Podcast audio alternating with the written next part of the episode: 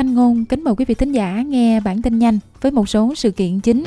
Siêu thị Audi cùng Woolworths không bán hàng hóa Australia Day. Hoa Kỳ bảo vệ hành động của Israel trước cáo buộc của Nam Phi. Và ba di dân Việt Nam bị phát hiện trong thùng xe đông lạnh ở Ireland. Sau đây là bản tin chi tiết. Siêu thị Audi đã cùng Woolworths lựa chọn không bán hàng hóa ngày Australia Day trước kỳ nghỉ lễ quốc gia. Theo đó, Audi sẽ không bán các sản phẩm theo chủ đề như dép xỏ ngón và cờ cho đến ngày 26 tháng 1. Điều này xảy ra khi lãnh đạo phe đối lập Peter Dutton kêu gọi người mua hàng tẩy chay Woolworths bởi vì quyết định không bán các sản phẩm dành cho Australia Day.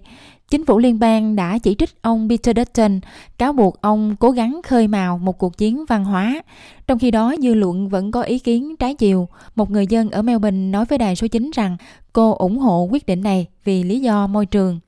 Tôi nghĩ chúng ta có nhiều thứ lớn hơn phải lo lắng, nhưng tôi nghĩ đó là một điều tốt. Tôi nghĩ hiện tại đã có quá nhiều nhựa và rác thải trên thế giới, nên chúng ta thực sự không cần các hàng hóa đó.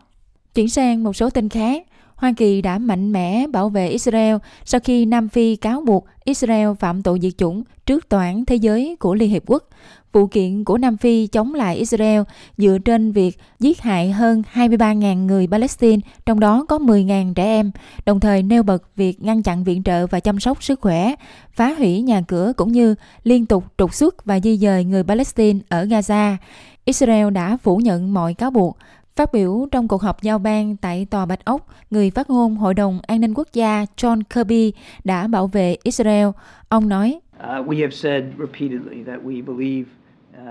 Chúng tôi đã nói nhiều lần rằng chúng tôi tin là những cáo buộc trong trường hợp này là vô căn cứ, không có cơ sở để cáo buộc tội diệt chủng đối với Israel.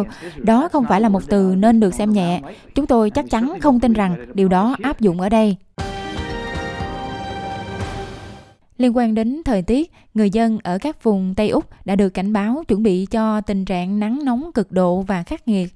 Nhà khí tượng cảnh báo nhiệt độ sẽ ở mức từ 30 cho đến 40 độ C ở các khu vực Kimberley, Pilbara và Goldfields. Ở Pilbara, Maboba sẽ rất nóng, dự báo nhiệt độ sẽ là 44 độ C vào thứ Sáu và 46 độ C vào thứ Bảy và Chủ nhật. Dự kiến sẽ có một đợt nắng nóng cường độ thấp ở Perth với nhiệt độ cao nhất là 37 độ C vào thứ Sáu, 39 độ C vào thứ Bảy và 37 độ C vào Chủ nhật.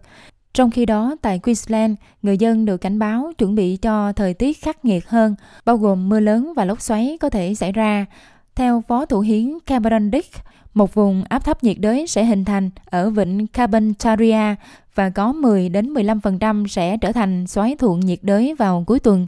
Nhà khí tượng học cấp cao Harry Clark nói với đài số 9 rằng lũ quét có thể xảy ra ở vùng cực bắc Queensland.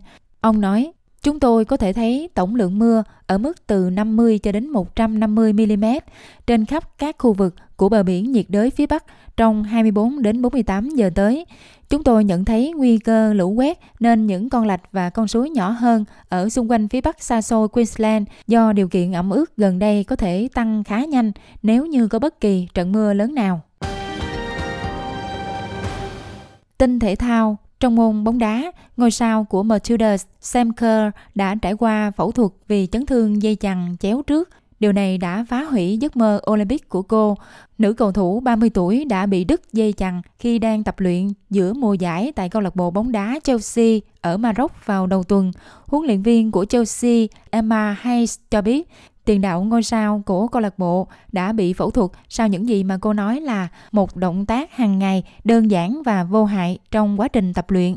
Bà Hayes cho biết bà rất thất vọng về tiền đạo chủ chốt của mình và không thể suy đoán về tương lai của Sam Kerr tại câu lạc bộ.